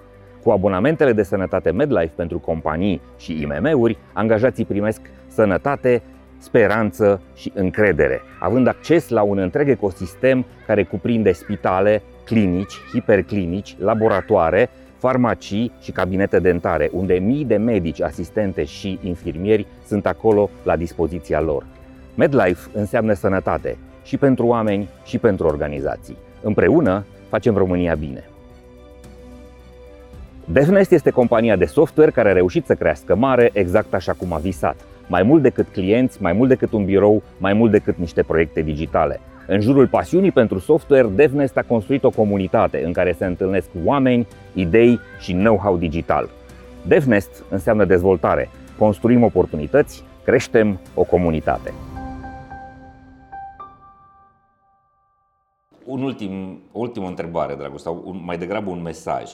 Uite, ce am observat și m-a durut foarte tare zilele astea cât am scris despre cazul ăsta a fost că au fost foarte mulți oameni din categoria celor care se consideră ajunși. În general sunt din IT, mm. sunt oameni care au venituri mari, care se uită cumva la copiii ăștia și la situația lor cu multă neînțelegere și cu mult dispreț. Uh, și au o atitudine de genul lasă-mă că nu o să moară dacă trecă și nouă ne-a fost greu la început. Uh-huh. Dar nu înțeleg că acolo se întâmplă niște uh, încălcări de, de, de demnitate și de drepturi care li se pot întâmpla și lor. Ăștia sunt oamenii care compară lumi. Da. Înțelegi? Uh-huh. Și le compară prost. Pentru că ei văd așa. Da. Neavând o perspectivă asupra lucrurilor, neștiind să se dea trei pași înapoi ca la lucru, da. când vine unul de la și zice, dă-te nițel înapoi și după Unii aia... dintre ei nu se gândesc că s-ar putea ca peste câțiva ani copilul lor, care azi este 7 ani, 10 ani la școală, dar s-ar putea să ajungă la un astfel de angajator. E, și ei zic, domne, dacă noi am trecut prin chestia asta, nu știi uh-huh. părinții aia care zic, păi da, tu te plângi acum, păi să vezi ce cât am... Și automat sunt acei părinți absolut idioți care vor să trăiască viața pe care n-au avut-o ei copii mhm. fiind uh-huh. prin copiii lor. Da. Sunt aia de îi obligă să meargă la sporturi care nu le plac, să facă, uh-huh. nu știu, cariere, profesii da, care, nu, care nu le spun nimic copiilor. Părinți care, atenție, decid profilul copilului la liceu. Da. Băi, aș bate cu uh, uh, aia când eram noi mici, erau mașinile de spălat, aveau niște bețe. Înțelegi? Cu ăla, cu, de amestecai, știi? Amestecai rufele da, da, da, cu, da, știi? Da, da, era, era un fel de făcăleț. Un fel da, de, da, da, era lung așa. Uh-huh. E, cu bățul de la mașina de spălat. Cu, sau, mai era asta când eram noi mici, bă, te bat cu furtunul de la mașina de spălat. Foarte mulți colegi ai mei erau bătuți cu furtunul de la mașina de spălat. Mm-hmm. Era un furtun se demonta ăla de la Albalux. Da, ăla de la da, Albalux și te bătea cu ăla. Și era armat. Durea, era armat. De, te umorai. Eu mi-am luat-o cu bățul, cu băț de la, mi-am luat-o de la doamna directoare de la liceu, doamna Ioniță, jucam pe hol, ne jucam ping-pong pe, nu pe masă, pe uh, alea de ciment, știi? Și dădeam, a venit din spate și mi-a dat două bucăți de alea aici, uh, m-a, m-a terminat. Educație, tată. Dar nu înseamnă că eu accept vreodată în viața mea copilul meu să primească, vreunul dintre copiii mei să primească vreo palmă de la cineva, pentru că așa am crescut eu. Și am luat bătaie când eram mic, am luat, nu, din fericire eu nu de la părinți, dar uh-huh. din multe alte locuri. Că dacă nu iei bătaie de la părinți, uh, ești prea tupeist și uh, da. atunci te sancționează alții, că eu, mie așa mi s-a întâmplat. Dar uh, aici e problema și acești oameni vin și zic ce bă frate, dacă noi am trecut până asta să treacă și ei. Mă nu, lumea evoluează. Exact. Adică de-aia nu mai trăim în peșteră, mâncați-aș gura ta, că au fost niște oameni care nu au fost ca tine. Tu ăsta da ai această concepție despre lume. Uh-huh. Niște oameni care au zis, bă, nu trebuie să suferi și copiii mei cum am suferit eu, hai să văd cum le fac viața mai ușoară, s-au gândit și au făcut treaba asta. Că dacă lumea se baza pe voi ăștia care zic, nu m-am suferit eu să sufere și aia, atunci eram tot în peșteră, tata. Și mai e ceva. Ce nu înțeleg în ei, lui Platon, ce nu înțeleg ei este că dacă unora li se întâmplă astăzi, li se va putea întâmpla și lor mâine. Da. Pentru că dacă treaba asta devine o practică acceptată, tolerată, așa se face la noi, vor vedea și alți antreprenori, stai mă că se poate și cu mai cu măciuca decât cu vorba bună. Și s-ar putea ca lucrurile să se strice în loc să se ducă spre o direcție civilizată. Evident. Și e datoria noastră a celor care trăim încă în zone normale la cap să spunem, băi, nu e în regulă ce se întâmplă acolo, pentru că treaba asta poate să o trăvească în restul mediului uh-huh. și poate să se uh, perpetueze, să se uh, uh, ducă și spre alte direcții și să ajungă și să ne afecteze și pe noi. Dacă nu vă pasă de alții, uh-huh. măcar de voi să vă pese. E, da, e foarte simplu și cu asta închei, uh-huh. dacă e că am bătut foarte mult câmpii. Uh, antreprenorii de acest fel, adică băieții care în 90 au avut un butic, ăștia sunt. Sau care niște rulmenți la care, Da, de, cu lanțul gros și cu maieu, ies, ei ies în maieu când ies vara, mm. înțelegi? Așa. Uh, deci, uh, tipul ăla de antreprenor, eu te plătesc, te dețin, așa. Uh-huh. Acești antreprenori trebuie concediați de oameni. În momentul când oamenii nu vor mai accepta să lucreze pentru astfel de băieți, pentru astfel de, exact. în, în, în proporție de, de 99% sunt băieți, foarte puține femei cred că uh, uh, abuzează de... Uh? pot fi excepții. În general, vezi, n-avem... Nu, dar re- regula e în general că uh, Da, uh, da, da. Dar uite, în bărbați. cazul despre care vorbim, este și doamna pe acolo care uh, Așa? asistă. Adică e o familie care profită de situația asta, nu e doar antreprenorul, e și doamna care vine cu juridicul. Am înțeles, am înțeles. face da. acoperișul Uh, deci acești oameni trebuie pur și simplu să nu aibă de unde să aducă Exact. cetățeni cu care să încheie contracte de muncă. Corect. E simplu. Odată ce ți se duce Mhm. această etichetă, că asta e important, nici asta nu facem. Mhm. Bă, nu mă duc acolo. De ce nu te duci acolo? Păi am auzit că nu se plătește sau am auzit că, e, asta nu trebuie, că am auzit că. Ar trebui să aibă fiecare companie să poți să dai jos, uite, după uh, termene.ro sau de pe, de pe orice, să fie public, da? Și să poți să dai jos uh, uh, o fișă în care să, să spună nu doar datele financiare, performanța financiară și Bă, pe o scară de la 1 la 10, cam cum e viața oamenilor care lucrează pentru această companie? E foarte important Da, un astfel de uite. scor. Noua Zeelandă a renunțat la prostia aia cu PIB-ul ca indicator al uh, uh, bunăstării. E o tâmpenie incredibilă. E făcut din pix. De ce mai Bunăstarea este despre cu totul altceva. Să nu-i zici asta lui Câțu, că e făcut în pix, că explodează creierul. Dar uh, bunăstarea e despre altceva. Și eu vreau să apară chestia asta. Bă, asta e o companie care nu face ea cine știe ce profit. Sau iată, face, că uite, își plătește datorii, face.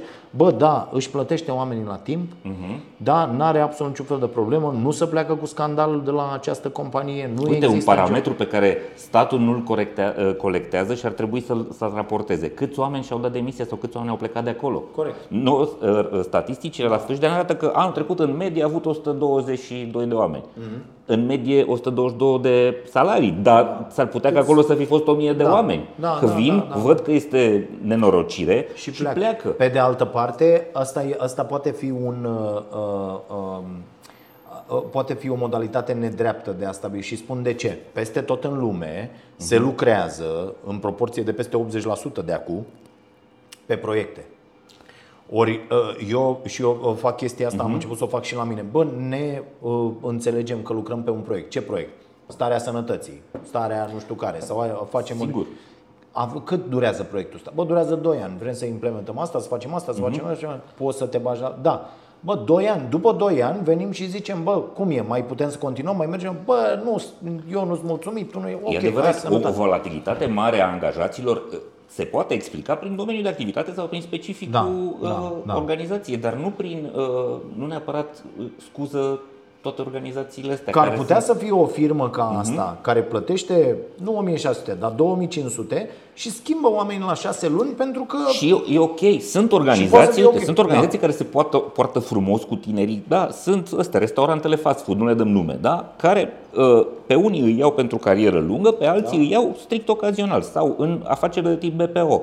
Uh, Vin într-un birou, lucrezi, prelucrezi facturi pentru unii. Știi că este o meserie stresantă, îi faci studentului o propunere, vină pentru 3 luni, pentru 6 luni. Da, acolo ai o volatilitate mare, dar ți-o asumi și o și explici de ce. Băi, nu te atâta las, e contractul. te tâmpești la Da. cap dacă te țin mai mult. Da, Îți da, dau 3 luni, 6 luni și du-te mai studiază, mai du-te în vacanță, vină Corect. peste 3 luni.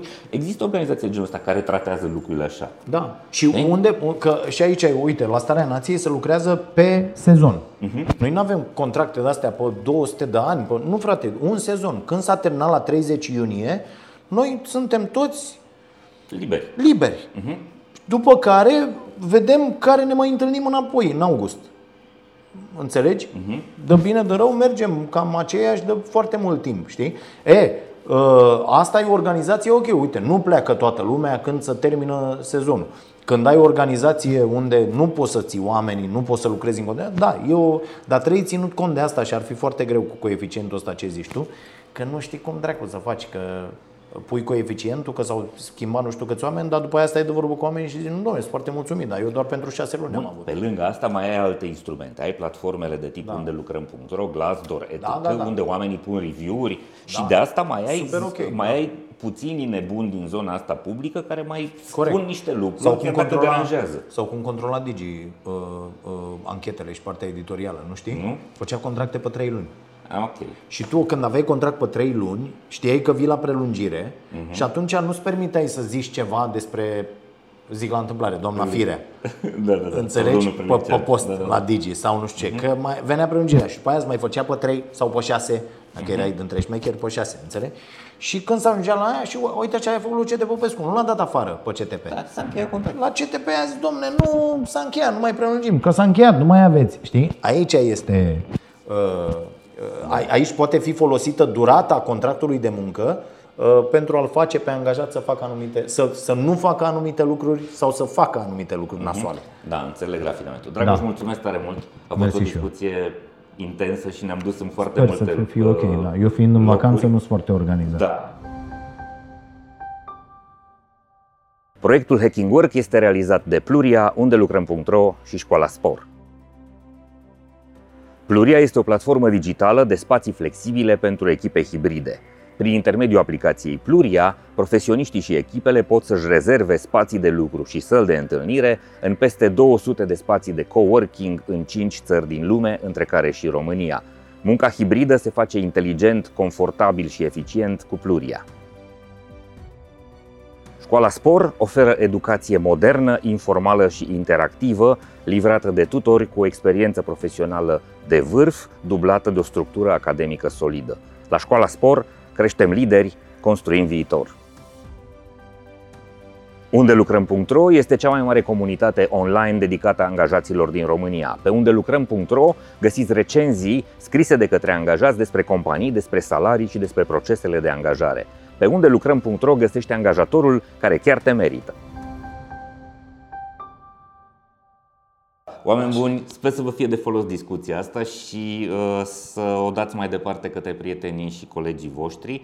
Uh, poate am spus lucruri care vă deranjează, poate am spus lucruri care nu vă convin, poate am spus și lucruri care poate nu, cu care nu sunteți de acord, însă cred că a discuta despre ce se întâmplă în piața muncii este foarte important pentru noi toți, pentru că de fiecare dintre noi depinde ca ceea ce se întâmplă acolo unde lucrăm să arate mai bine, să putem cu toții, așa cum spun în fiecare episod, să mergem la serviciu și nu la scârbiciu.